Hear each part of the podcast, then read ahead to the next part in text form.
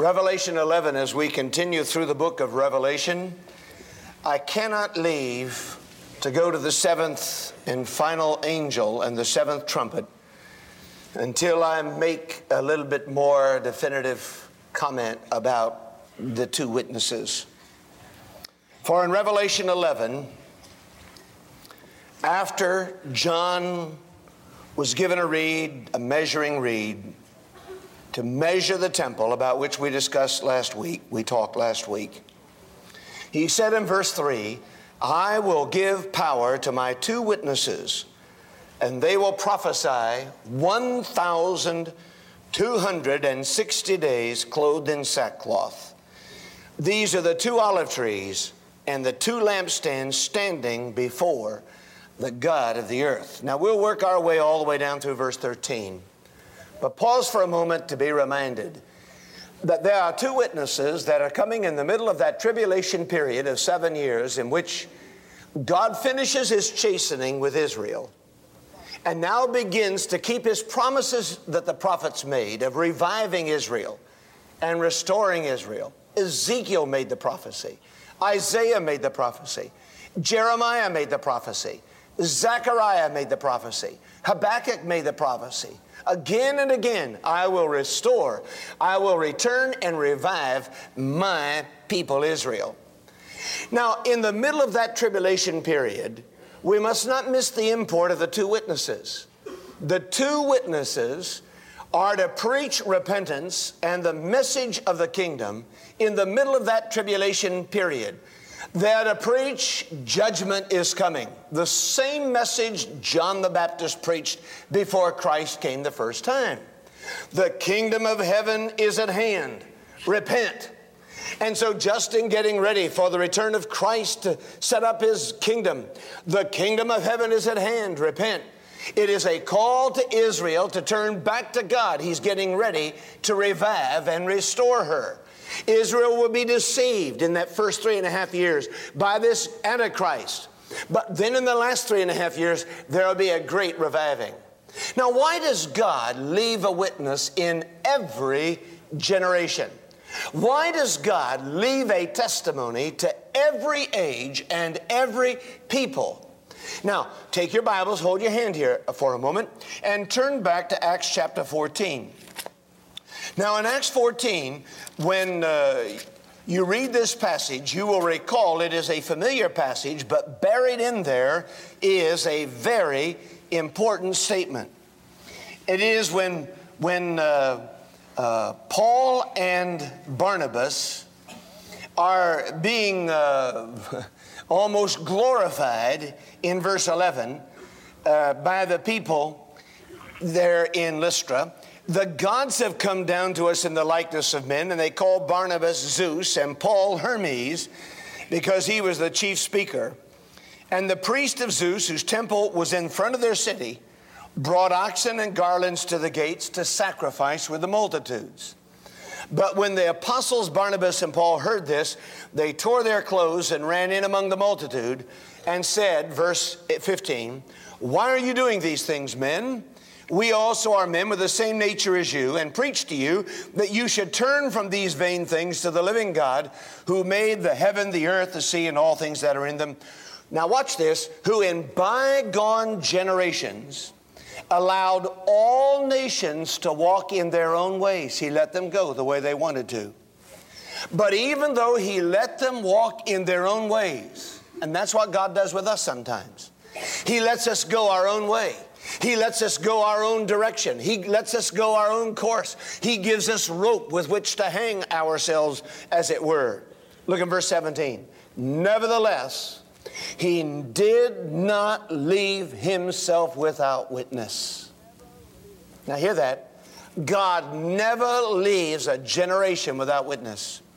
He did not leave himself without witness in that he did good gave us rain from heaven and fruitful seasons, filling our hearts with food and gladness.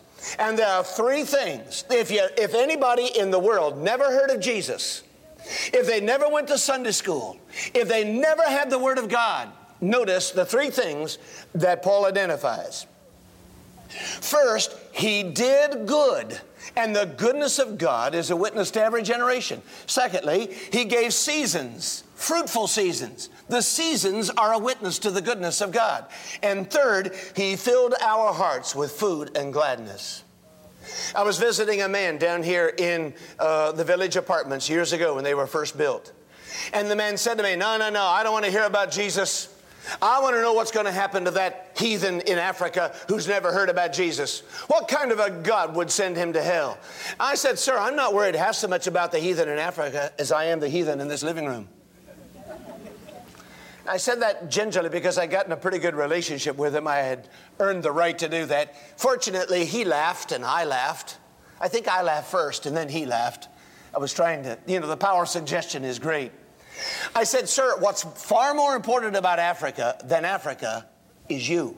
You've heard Christ. What are you going? You've heard about Jesus. God never leaves himself without a witness. He has never left himself without a witness in every generation. Now, there are three reasons why. First, God is a just God. God is a just and fair God. Count on it. Take it to the bank. Secondly, He will always have a basis for judgment. The reason God gives a witness to every age is that God creates through that witness a basis for judging people. He has a basis, anybody who goes to hell, he has a basis for their choice of hell. They have rejected some revelation of God. So, for that reason, because he always has a basis for judgment, he left a witness in every generation. And in the middle of the tribulation, the witness when the church has been withdrawn, the witness is the two witnesses. It's the two men who come in the spirit of Elijah and Moses. Whether they're Elijah or Moses, and we discussed this last week, is not all that essential, but they come in the spirit of Elijah and Moses. And they're individuals, and they are witnesses, they're preachers of truth. And the scripture declares that these two witnesses leave a witness in the tribulation period so that whoever is judged at the, in the judgment of the tribulation, they still, God still has a basis even for judging them. Now, Paul puts it this way in Romans 1, he said, creation is a witness. All creation is a witness. Romans 1, 18, 19, 20, and 21. In Romans 2, he says, conscience is a witness my inner conscience, which tells me something is wrong, which tells me when I have my inner moral policeman, a reflection of the moral image of God. And in chapter 3, he said, Christ in chapter 20, chapter 3, verses 20 and 21, Christ is the third level of witness.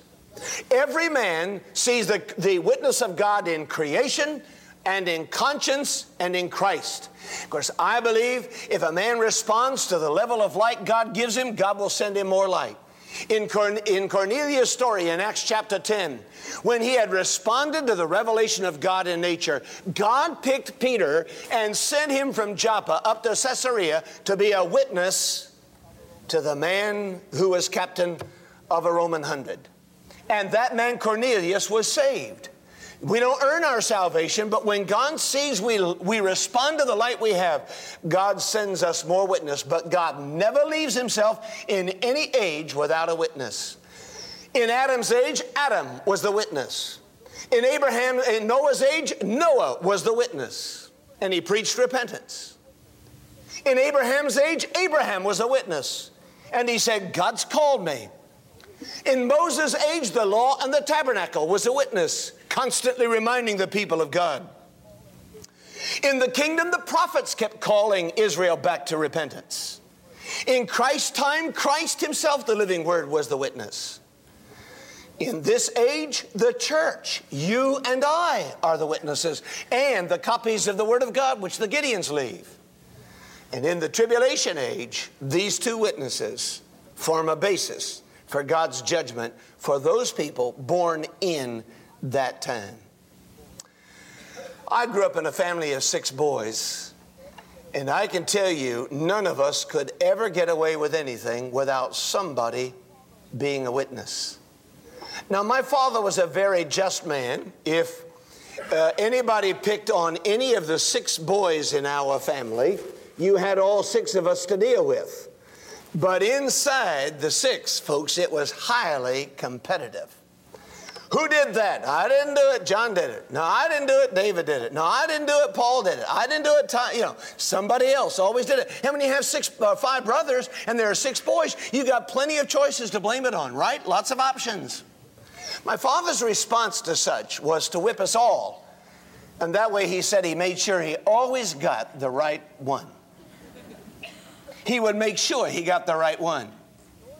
But in reality, the joys of the large family meant that there were always folks, brothers, who were more than willing to witness against you. We were never without a witness. Now, I want you to understand that. That is why God raises in this terrible time, just before the seventh trumpet sounds by the seventh angel, you see the revelation of the two witnesses in the middle of that revelation, in the middle of that tribulation, two witnesses to remind us that God never leaves himself without a witness. There is some witness your sin left behind. Be sure your sin will find you out. It will always follow you. You can never cover all your tracks. Sometimes there are inanimate witnesses, things you left behind. Sometimes it's a person who knows, but God never leaves himself without a witness. And the task of the witness is to witness to what happened and to witness back to God what happened so that God has always a proper basis for judgment. Now, in the story of the two witnesses in the middle of the tribulation, there are five characteristics of the witness in every age, and here they are. And I want you to work your way down through there with me. First, every witness has a prophecy. Notice verses 2 and 3. They, I will give power, in verse 3, to my two witnesses, and they will prophesy. Every witness has a message. Never been witnesses like these. John didn't even see them, he heard them. This is a different dispensation, so they have a different message. Repent, the kingdom of heaven is at hand. That's not our message. Our message is grace. In this age, we are witnesses to the grace of God. We tell folks we have some good news. Christ forgives. So that when you are forgiven by the cross of Jesus and you're cleansed by the cross of Christ, there is no judgment and no condemnation. I will never forget when I went to college, to Bible college, I was 17 years old, and they found out I could play a trumpet. And everybody had to have a Christian service assignment, they called it. And they assigned me to a street meeting in Largo, Florida. I tell this story in the Share Life tapes. And in that first Saturday night, it is 148 degrees in Florida. There are mosquitoes everywhere. It's Saturday night. We're in the middle of the square in Largo. It's 1955. I know this seems like ancient history. It's 1955, and my job is to blow the trumpet and attract a crowd. I guarantee you, you can do that if you stand in the middle of the street and play a trumpet number. And I did that. The crowd came. Some guy preached. All I ever knew to witness to was the Romans road. And the Roman road begins with all have sinned and come short of the glory of God. And this fellow was preaching and telling about the good news we had to share. And I thought, oh boy, this is my chance to witness. And I walked up to somebody when the message was over and started witnessing to him. And he said, Do you have some good news? I said, I sure do. And the first thing I said to him was Romans 3:23. Here's the good news: all have sinned and come short of the glory of God. And the guy dropped his jaw about three feet. And he looked at me and said, What did you say? I said, All have sinned and come short of the glory of God. I didn't know how else to prophesy. I didn't know how else to witness. I'll never in my life forget what that young man said. He looked at me and he said, Are you crazy? I thought you said you had some good news. I know I'm a sinner. That's not good news. I know I'm going to die. And he turned and walked away. Our message in this age, as witnesses, we're placed here in this age to give a witness to this generation that Christ died and there's an answer to our sin. The good news is not that we are sinners. The good news is that Christ has gone to the cross to die for our sin. And we don't have to continue in our sin. And we can be forgiven of death and condemnation and punishment. That is the good news. Two witnesses. Hold your hand here and go back to Zechariah in the Old Testament. If you go to Matthew, then the last book of the Old Testament is Malachi, and then Zechariah chapter 2. Do you remember when in Zechariah, uh, uh Zechariah chapter 3, in the picture, God's going to uh, give a prophecy through Zechariah of the revival of Israel? Verse 1 He showed me Joshua. Zechariah the prophet, in his vision, saw Joshua the high priest standing before the angel of the Lord and sta- uh, Satan standing at his right hand to oppose him. Here's Joshua, and here's Satan. And the Lord said to Satan, The Lord rebuke you, Satan. The Lord who has chosen Jerusalem rebuke you. Satan was there to charge Israel with her sins. And God rebuked Satan. And Joshua was clothed with filthy garments standing before the angel. And that Satan was there to say, Look at the filthy garments of the high priest. The worship, and Joshua represented spiritual worship, the worship of Israel has been adulterated. It is filthy. And verse 4 says, He answered and spoke to those who stood before him, saying, Take away the filthy garments from him. And to him, to Joshua, he said, See, I have removed your iniquity from you, and I will clothe you with rich robes. I will purify the worship of Israel. I will purify the worship. Let them put a clean turban on his head. They put a clean turban on his head. They put the clothes on him, and the angel of the Lord stood by. And then God charged him to live in obedience in verses 7 and 8. And then in chapter 4, we see another lampstand. The angel who talked with me came back and wakened me. Verse 2. And he said, What do you see? And in this vision of God's future restoration of Israel, he said, I am looking, and there's a lampstand of solid gold with a bowl on top of it. And the stand, on the stand, seven lamps with seven pipes to the seven lamps, and two olive trees are by it, one on the right, one on the left. And the olive trees symbol- symbolically feed olives and thus olive oil into the lampstands who are the witnesses. In Revelation 11, these are not stars of the churches, preachers of Christ. The church is going to heaven. On earth, these are witnesses to Israel. But notice in, in Revelation 11, there are two lampstands and two olive trees. And they represent the fact, and, and go on in now in Zechariah 4 so he said, Do you not know what these olive trees are for? And he answered in verse 6 This is the word of the Lord, Zerubbabel, not by might nor by power, but by my spirit. Witnesses never have to witness in their own power. God has the olive trees and the olive oil representing the fullness of the Spirit to empower his witnesses to preach in every age.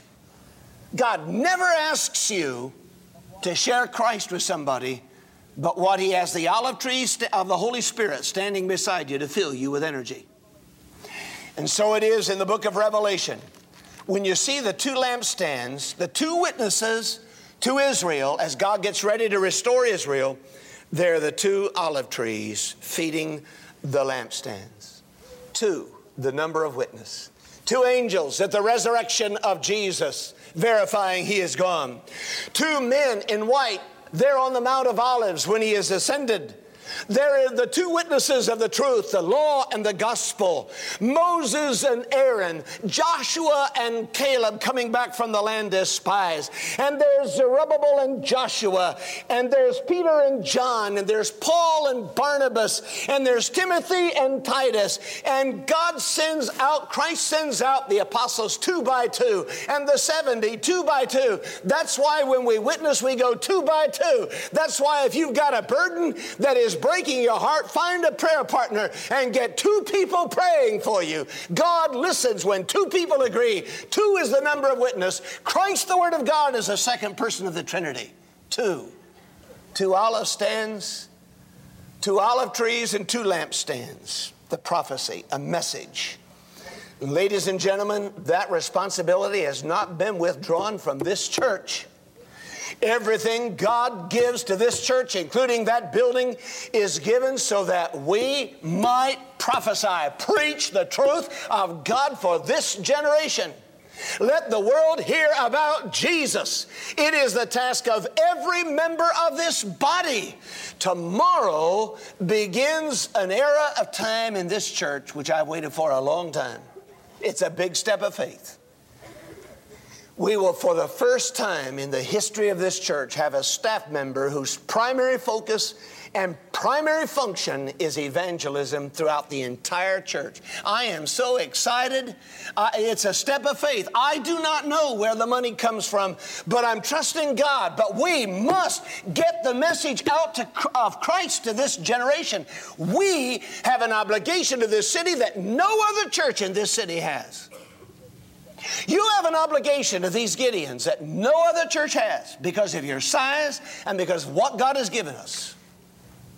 And all the people said, Amen.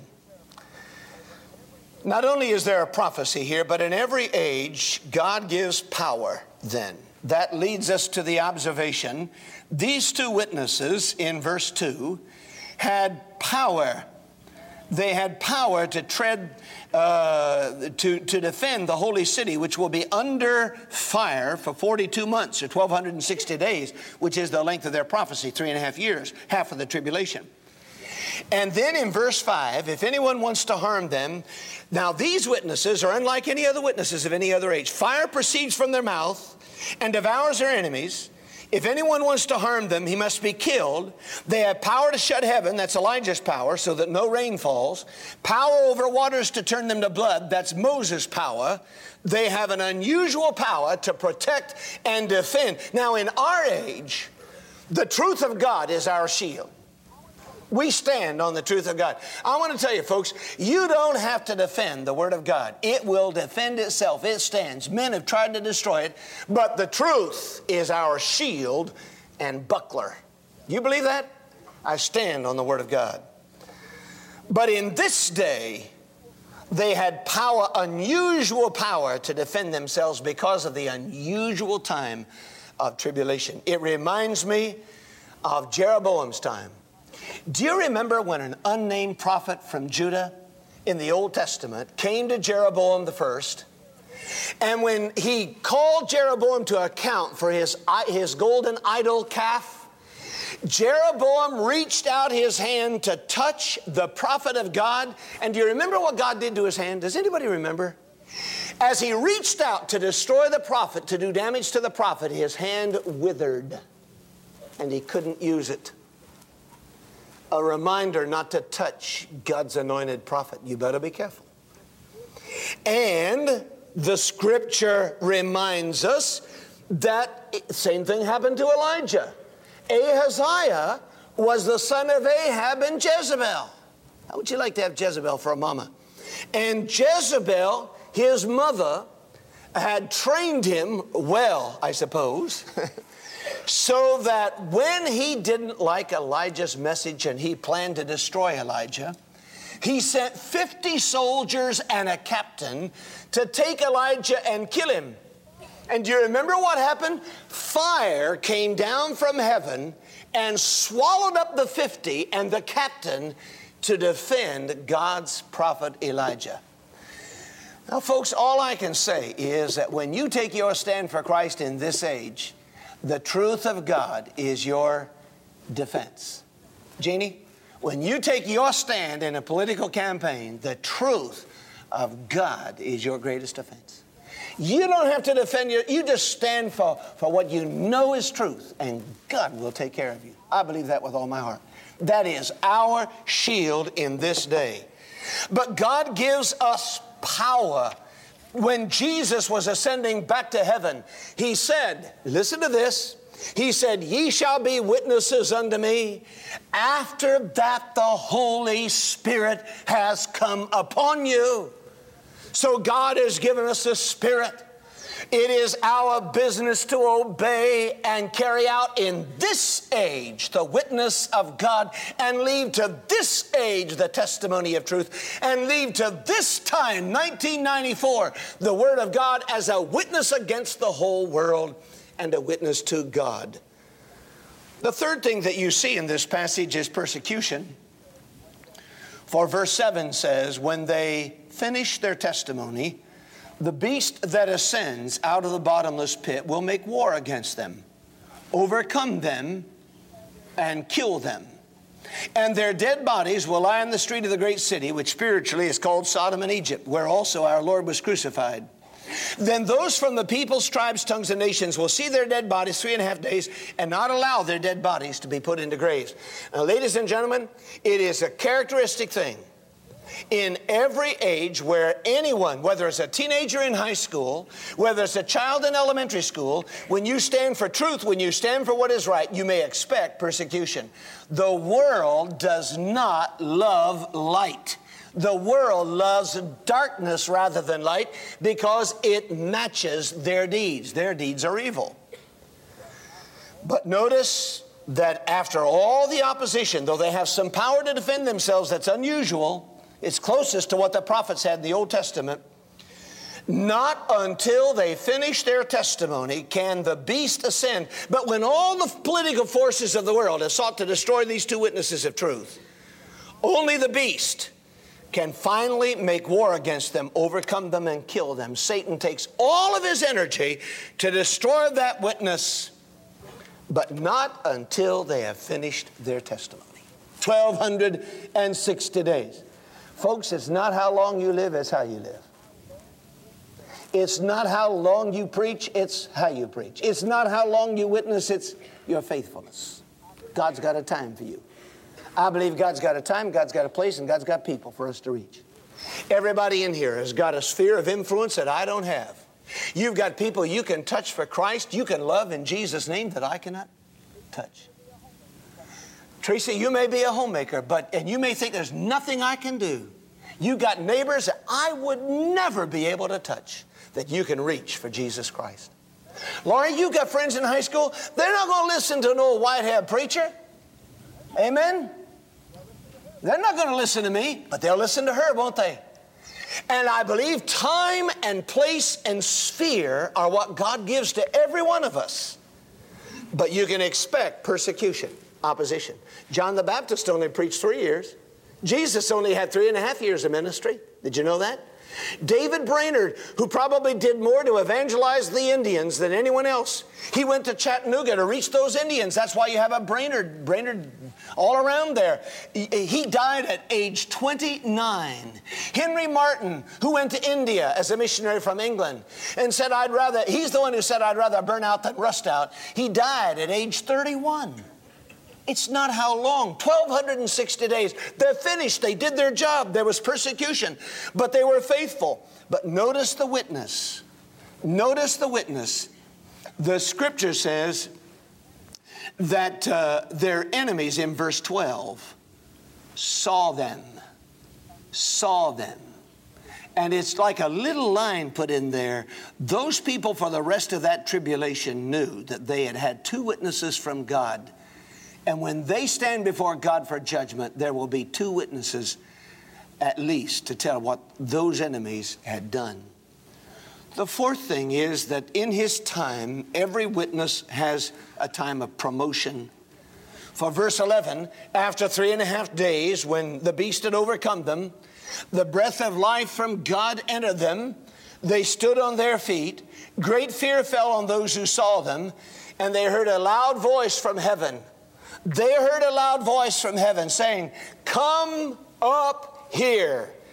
And the two faithful witnesses were promoted to glory and ascended to heaven in a cloud, just like Jesus ascended to heaven in a cloud. Oh, if I had the time, I could tell you how God does His own promoting in His own way. You, you young people in high school, you feel like the whole world is looking at you and they think you're a nerd because you're a believer. They think that you're weird because you go to a prayer breakfast. But I want to tell you, in 10 years, when you go back to your high school reunion and you're living for the Lord and God has prospered you, I want to tell you, those people who are living for the devil will admire and respect you without measure for who you are. Hang on. God will promote His witnesses in His own time and His own way, and He always takes care of those who go in His name. He is duty bound. He is duty bound to do that. I love Carl Bates's old story. He had one daughter, Judy, who taught for a number of years up at Fruitland. Carl Bates was a pastor of the First Baptist Church in Charlotte. And one day, he had, was driving his little girl to school in the elementary school in Texas.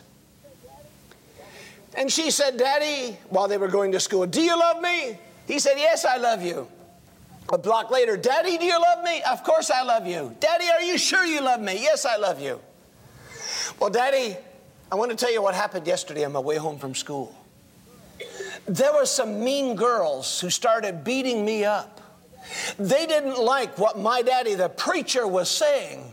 And they started beating me up and they pulled my hair and they kicked me. And then some of my friends came along and found out what these girls were doing. And they pulled those girls off me and they walked me all the way home. Daddy, do you still love me? Now, Judy, I told you I love you. Quit asking me that. She said, Daddy, you know Mr. Simpson's grocery store across the street from the house? Those friends that pulled those mean girls off me, I took them all into Mr. Simpson's store. And I told Mr. Simpson to give these girls anything they wanted and charge it to my daddy.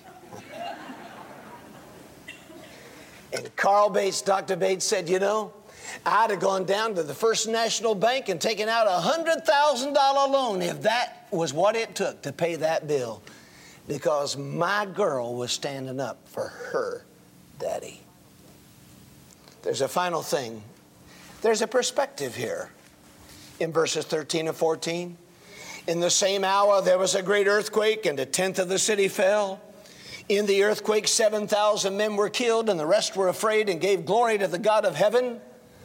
7,000 were judged. The same hour this happened. There was an earthquake. 7,000 men of renown, men of name were slain. And in the next chapter, they're blaspheming the name of God, those who were left, who gave glory here, but they blaspheme in the next chapter. Every witness in every age needs to understand it's not my job to make a believer out of everybody. When I first learned that, it was the most liberating thing I thought I had to force people to do what was right. You know, there are still people who do that. And not just in witnessing, but if he knows the truth, let's make him do what's right. Wait a minute. You can force people to do something, but there's a difference between false repentance and true repentance. False repentance is externally motivated, true repentance is internally motivated. Do you understand the difference? Some of these people saw the judgment of God, saw what God did to those two witnesses. And they gave glory temporarily, and then they blasphemed him. Folks, true repentance always leads to no regrets and always leads to the acceptance of forgiveness. We must have true repentance. But it's not my job to force that. I am not the Holy Spirit. Some of you mothers are running around here trying to play the Holy Spirit's role and force your children to do what only God the Spirit can force them to do. That's the Holy Spirit's task. And so there is great freedom when we, as His witnesses in every age, testify, we preach, we tell the truth, and leave a witness which God the Holy Spirit can use to draw them into Christ now and he uses to justify judgment in the time to come. But you know what I get from this? Just as these witnesses were cared for in the tribulation, if God could light the fires of evangelism in this church and give us all a new holy passion to share Christ using our personalities, Folks, there's going to come increasing opposition. There will be increasing persecution against truth and against you. But God has promised because we are His, when we do His will, in His way, in His time, for His purpose and His glory, He always takes care of His own. Little boy was standing on a street corner, and an old man came along and said, Son, what are you doing here? He said, I'm waiting for the bus. Well, he said, This is not the bus stop. The bus stop's in the next block. Oh, he said, No, I'm waiting for the bus. The old man said, You're going to miss the bus if you don't get down there to the next block. No, the boy said, This is where I must be. I, I know the bus will stop here. The old man said, I'm telling you, the bus won't stop except at the bus stop. The old man started up to the bus stop, and then all of a sudden he saw the bus come, and the bus screeched to a halt. And the door opened for the little boy where there was no bus stop. And the little boy raised his hand and said to the bus driver, Hi, Daddy.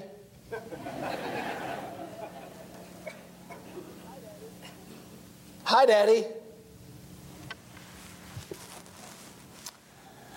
Whether I'm standing in this pulpit or whether I'm in an executive's office witnessing for Jesus, whether I'm handing out a tract, giving out a Bible, witnessing at a football game, knocking on a door. My daddy's the bus driver. He knows where I am, where I'm going, how long I've got, and he takes wonderful care of me. The question is not why is the world so bad? The question is what has happened to the light and the lampstands?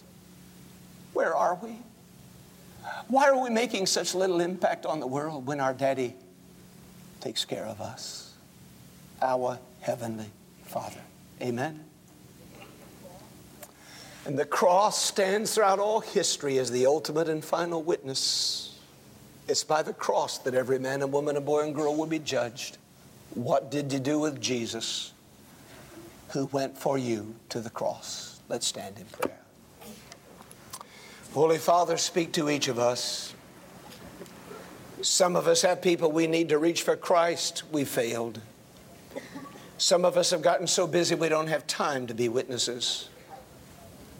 We say that's not our ministry. Remind us you leave a witness in every age for every people and in every neighborhood, in every part of this city, you've got somebody here in this building who has to establish a witness for you there on that block, in that neighborhood, on that street, in that office, in that store, in that high school, in that middle school.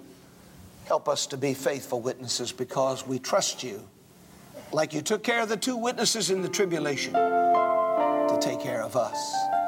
And speak to anybody who's never been saved here this morning, to every person, and draw them to the Christ of the cross. And lay upon every one of our hearts the name of someone who needs to hear, who needs to have a witness in Jesus' name. Amen.